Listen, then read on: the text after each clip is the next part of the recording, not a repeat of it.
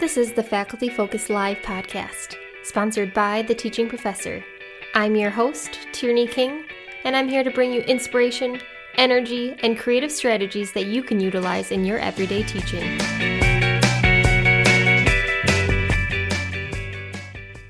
How do you motivate your students? How do you engage your reluctant learners? When they fail, how do you get them back up to try again? In today's episode, we're going to talk about gamification strategies. From playful openers like solving a word puzzle, filling in a Wheel of Fortune puzzle, or coloring in a photo, to changing out the names in a case study to Harry Potter characters, to a full course framework incorporation where you gamify your course and suddenly your students are stranded on an island. Not actually, of course. We'll talk about gamification strategies to boost student engagement and motivation. To start, Kristen Ziska Strange will talk about how failing can be used as a gamification stepping stone to keep students motivated, and then the thought process behind gamification and where you can start. In this program, how can I use simple gamification strategies to engage my students? So, let's talk a moment about student persistence. Why do our students keep going when things get a little bit tough? So, gaming has perfected this. There's this game out there, it's called Dark Souls. Dark Souls is notorious for killing off players. Um, a lot of students wear how many times they've died as a badge of honor. So, how do we create that within our class? We can't have students who fail once and give up. So, how do we create this? Failing is fun when they can grow from it. So, you're creating this aspect of flow. And flow is where the challenge of what students are doing is just a little bit above what they're capable of. Now, the first way you can create this is through those choice assignments, allowing students to opt into different paths. Another way that you can do this is by offering students a lot of feedback. Now, this can be a little bit unsustainable if you're doing handwritten feedback every single time. But if students turn something in and you can maximize on the type of feedback that your learning management system might offer, or you can use canned feedback in a way, so telling students you're looking for one thing in particular, this can become a sustainable model. With student motivation, student motivation is pretty much encouraging them to get through the boring things. Unfortunately, we all know that student that sits in our classroom because they have to. They need this course as a way to get their degree. They need this course as a stepping stone to get to another course that they're much more interested in. So, how do we get students motivated within our courses and get them past doing the boring things that we're requiring of them? A lot of times we know that students are within our classes because they need this as a stepping stone to get someplace else, either to their degree or either to another course within the series. By gamifying your course, you can create problems that students can solve creatively, that they can see in their present lives, or that they can see in their professional lives. So, by offering these options, by offering these problems, you create a level of motivation that can't be achieved any other way. Students can use the knowledge that they have now or use knowledge that they feel like they'll need in order to create more motivation. So students will go out and do the research, they will find the answers, and they'll begin to think a little bit more critically about the world around them. You can also allow students to opt into these challenges. So some people will offer a problem at the beginning of class. Uh, one that I remember vividly from my own undergraduate days is my physical science professor told us that we could leave early the day that we can tell him that how bikes are nuclear powered. So um, all of my knowledge of bikes was that you pedal them. So I paid extra attention in class to try to figure out how nuclear power can power a bike. So challenges like this, like I know what a bike is and I know that I pedal them to get them around. But he kind of gamified things by making us think more abstractly about a problem, more abstractly about a content. So, what do you need to do to prepare to gamify more of your course? The most important thing is to keep playing games. Yes, I am telling you to keep playing games. you have to look at these games and analyze what are the game goals. So as you play more games, you notice that some games have the same goal. In Candy Crush, you need to match 3. In Dark Souls, you need to survive and kill skeletons. They all have a certain game goal.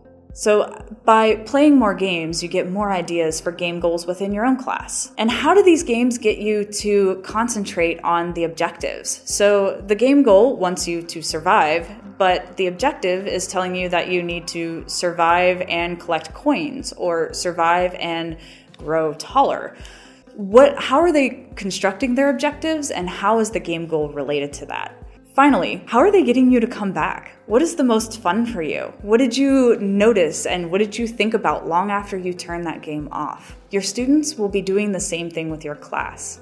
As you begin to think about how you can integrate gamification strategies into your own course, Andrew Davies offers specific strategies he has used to transform his skeptical students into engaged learners with gaming techniques. In this program, how can I spark and sustain engagement in reluctant learners? Thankfully, engaging reluctant learners is precisely the scenario that game based teaching is perfect for. And after a lot of research and trial and error, I ended up settling on five game inspired tactics to transform my boring introduction to typography class into an enjoyable yet effective learning experience. They are playful openers, game infused instruction, game based retrieval practice, storified assessments, and gamified extra credit. First up, playful openers. In my class, the activities start from the moment they log into the Zoom classroom, where on the screen they're greeted with a fun, easy, no stakes activity prompt like using nearby objects to make their initials, solving a silly word puzzle, or simply using the Zoom annotation tools to color in a black and white drawing I'm sharing on the screen. What this does is immediately set the tone for the class and signals to my students' brains that it's time to switch from sleep mode to class mode. The great thing is, is that it sort of works even if the students don't partake in the acti- activity the mere presence of something that they could be doing is enough to at least grab their attention and signal to them that participation is welcomed. Openers work as not just great icebreakers, but also a sneaky way to introduce the topic of the day. For example, one of my openers asked them to select a font that matches their mood at the moment. This leads into a light discussion about what their font choices say about their mood which then serves as a smooth on ramp to the main topic of the day about matching a font's personality with their desired mood for their project. But since it's done in a casual conversational manner, students are more likely to participate than if I had started with an overtly educational prompt. You can also use these openers as a way of recapping material done in a previous class. A few of my favorites are asking students to create a meme about the class or class material, to find all of the errors in an image or to pretend the topic we covered last class was a physical product and now they have to create an ad for that product. So if inserting short games into your existing lesson plan sounds like something you'd like to try, just keep in mind a few things. How would a student prove to you that they've learned a skill or concept that you're trying to teach in that class? Then, how can you put an obstacle that makes using the skill slightly more challenging? For example, a time restriction, or removing some of the letters from the answer, or wrapping the question in a puzzle. Lastly, think about familiar game formats like tic tac toe or hangman or wheel of fortune to use as those challenges. Because if the student's already familiar with the format, then you can spend less time explaining the rules and more time playing the game. Now, my next tactic, storified assessments, this strategy might be the most enjoyable for you and your students, but it does demand a great deal of creativity and planning, as it involves wrapping your entire class in a fictitious world. The setting then determines the backstory for each project that the students need to complete as assessments for the course. For example, one of my class's learning outcomes requires students to demonstrate knowledge of the major typeface classifications. Within the storyline of my class, this is framed as creating a ransom note to secure the release of a kidnapped celebrity. Another project involves laying out a poster, so that now becomes a quest to design a sacred artifact. Now, if you're more sensible than I am, you could borrow from an existing well known story instead of trying to create one from scratch. Uh, for example, there's this chem- chemistry class run by Dr. Rebecca Lai at the University of Nebraska Lincoln. She calls it A Muggle's Guide to Harry Potter's Chemistry, where everything in that actual chemistry class is framed as if she's your potions professor at Hogwarts. Another professor, Roberto Corrada, set his administrative law class in the world of Jurassic Park. So, in addition to the typical workplace procedures, students now have to contend with dealing with employees possibly being eaten by the attractions and the kinds of workplace policies that would ensue. So, either way, if storifying your assessment tickles your fancy, then think about what kind of setting would make the most sense for your subject matter or would be the most interesting for your class. So, would a fantastical setting based on a fictional world pique their interest? or would a more practical real world simulation be more useful? Then try your hand at writing a backstory for each assessment so that they make sense within this world that you're building. It could be a different story for each project or one unifying story that uses each assessment to build toward a conclusion. Lastly, how do you know what games to use? How do you know if the cultural topic will still be relevant or resonate with your learners? Catherine Jones talks about how to connect with your students through pop culture and gamification strategies in this program. How can I bring pop to my classroom with pop culture?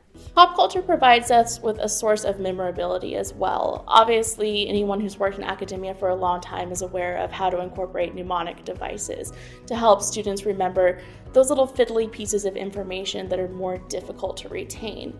For my purposes, I used a uh, apocalyptic survival scenario in order to teach information literacy to my college students. And we used the seven pillars of information literacy system, which worked reasonably well, except that pillar number two is scope. And they found the word scope to be very difficult to remember because they just weren't sure of the definition for that piece of jargon. Within the scenario that we used in the classroom, however, during the week of scope, they found a hidden hatch in the deserted island that they found themselves in. And within that hidden hatch, they had access to um, these various defunct servers that, once they got them working again, were in the real world are access to uh, the Google search engine or to the library catalog. And having that reference point within the scenario helped them to remember that scope means how much information is out there and how we access it. Pop culture, in the end, just makes learning a lot more fun for both you and the student as well. It provides that reference point that you can use to communicate, a little bit of that human flavor within the more advanced academic concepts that you're talking about, and it's just a lot of fun and very enjoyable for everyone involved. Now, students hate introducing themselves in a classroom, or perhaps you're working with a class that has a large number of students and having everyone introduce themselves at the beginning is not feasible, but there's a lot of ways to get around that. If you would like to, you could set up a discussion board in your course learning management system. You might encourage students to uh, write their various interests on a post it note and then put those post it notes up on the wall in the classroom and maybe group them by genre or area of interest. And that provides your students an additional opportunity to really get to know each other as well and gives you a good idea of what kinds of things you might look into when you start developing the structure for your content. You also want to put some consideration into the various connections between your course material and the pop culture that's available to you. You don't want to force the issue, you want to make it pretty seamless and pretty flexible. A good example of this might be if you were teaching a history course and um, you're focusing specifically on American history, maybe you come across the chapter about Alexander Hamilton. Obviously, Hamilton the, move, the musical is um, a big source of entertainment for students and faculty alike at this point. That might be something you can incorporate into the classroom. Maybe play one of the songs from the musical and have the students analyze the lyrics, something to that effect. You also want to decide the extent of incorporation of the media in your classroom.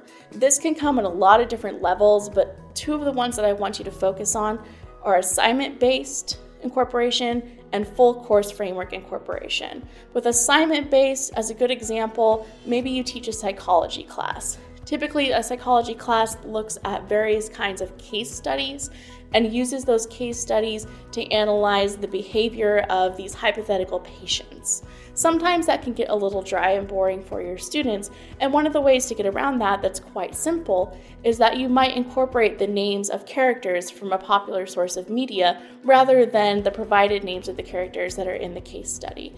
Um, you might want to use the names of Harry Potter characters as an example, just to give it a little bit of added flavor and a little bit of added incorporation into your course. Or you might go on the other side of the spectrum and use full course framework development. Um, I use this recently in my own classes. Obviously, as a librarian, I typically teach information literacy, and I had the opportunity to teach an eight week course on the subject. And within that course, I developed the entire content base around a survival scenario with the conceit that it was post some apocalyptic event. The event itself did not matter. All the students needed to know is that they had woke up on a deserted island and they didn't know where they were or how they were going to survive. And their biggest goal was to find the information that they needed in order to succeed as a new society. So, using that kind of conceit or framework to build a scenario that the students can use as a touchstone or to use as a way to support that content is very useful. Obviously, that full course integration takes a lot more work, and it's also something that you would need to know far in advance. Um, but it is especially useful if you have a pretty good idea of various tropes and if you are comfortable enough with working specifically within a genre, in my case, that apocalyptic scenario, versus a more specific media type. Whether you're driving to work or you just need a 15 minute think session, we hope the Faculty Focus Live podcast will inspire your teaching and offer ideas that you can integrate into your own course. For more information on the resources included in this episode, please check out the links provided in the episode description.